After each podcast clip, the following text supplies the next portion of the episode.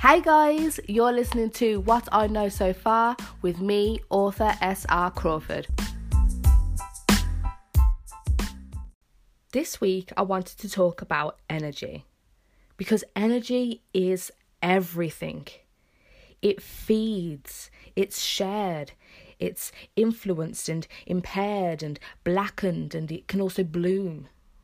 But it all depends on a few different things. The first thing that it depends on is the people that you surround yourself with. Have you ever instantly connected with someone? That's good energy. That's what people call vibing. Have you ever had a bad feeling? That's a sign. That's an energy that is showing you intuitively what is going on inside of that person that you do not resonate with. We need to be careful with who we give our energy to and what their energy does to us as well. And this is where the self-awareness comes that I spoke about in last week's podcast episode.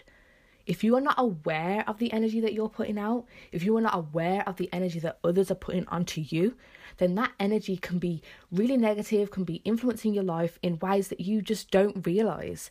You are in a bad mood without knowing where it's come from.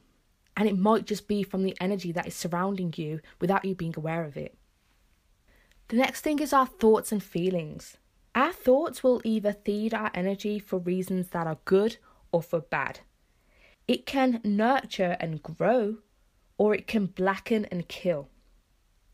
We need to be conscious of our thoughts and feelings because they are giving the energy around us. They are manifesting the energy around us.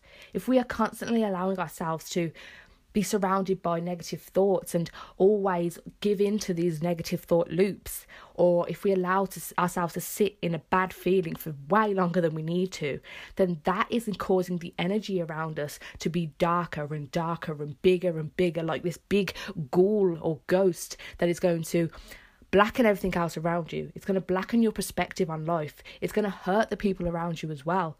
And that's why we become irritable or we become hard to be around. It's because the energy around us is bad, never mind what we say and what we do. The last thing is our choices.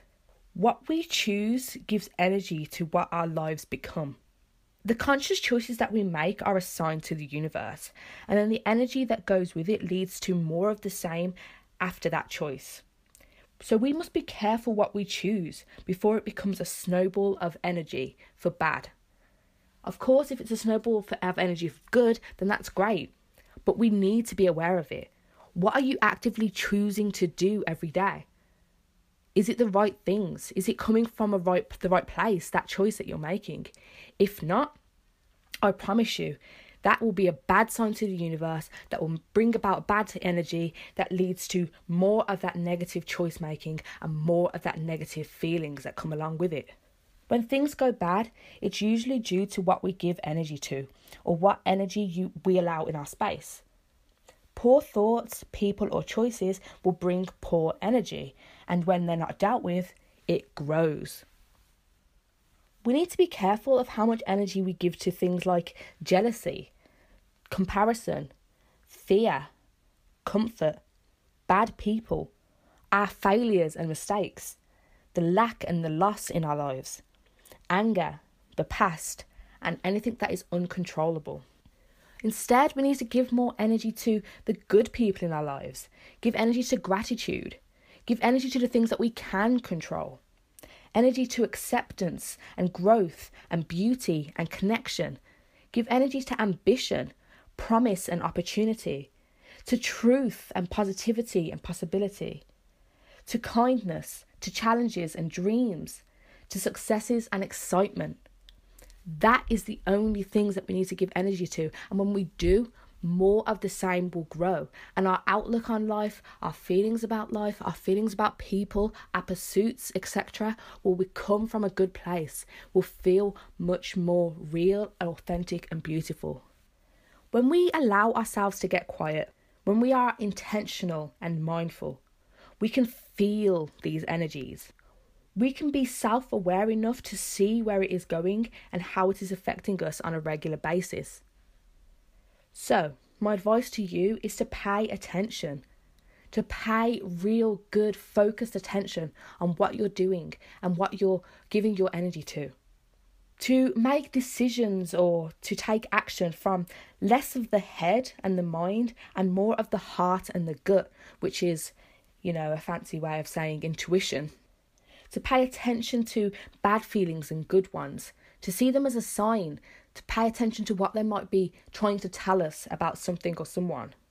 And the last thing is to channel energy with real, authentic purpose. Think about the energy that you're putting out and put it out for the right reasons and to the right people and the right places and the right choices. If we give energy to the wrong things, we'll always have the wrong things. We're choosing to manifest what is wrong for us or bad for us. If you give energy to what you lack, so you haven't got the right money, you haven't got the holiday, you haven't got the car or the clothes. If you give energy to what you lack, then that brings more lack into your life. If you give energy to what you're not, to what you're not good at or what you don't have or the person that you want to be is not quite there yet, then you will not bring closer that person who you want to be. You will continue to make mistakes that keep you from becoming that person. If you give energy to your limits, to sadness and setbacks, it will bring more of the same and it will spread. It's as simple as that. So place your energy with intention. Be mindful of the energy of others and be careful with the energy that you emit every day too. I believe that energy is all around us, that it never truly goes away. We can believe that the energy of past loved ones, people who have died, can still linger. I'm not sure I believe in spirits or ghosts, but I believe that their energy can be around me and within me as well. And that's beautiful and that's enough. I believe that the energy that I am giving to my work will sit in that work and people who read it will be able to feel it too.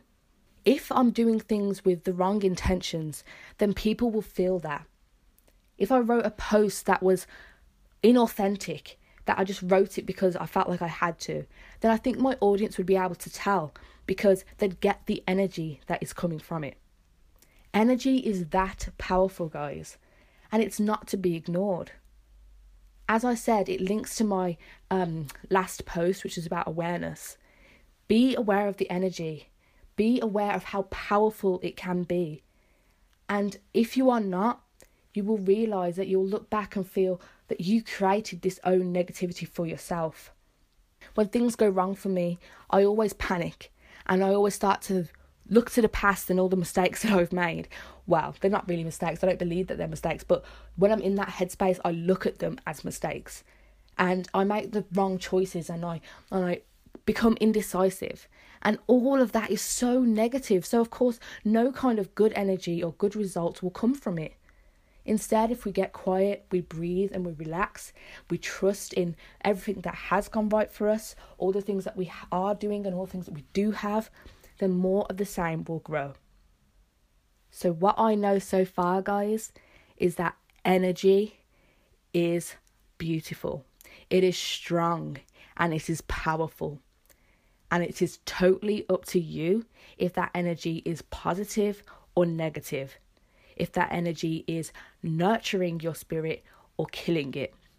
If that energy will ruin things for you, destroy things for you, or make you an abundant, beautiful life. Take care, guys. Speak to you next week.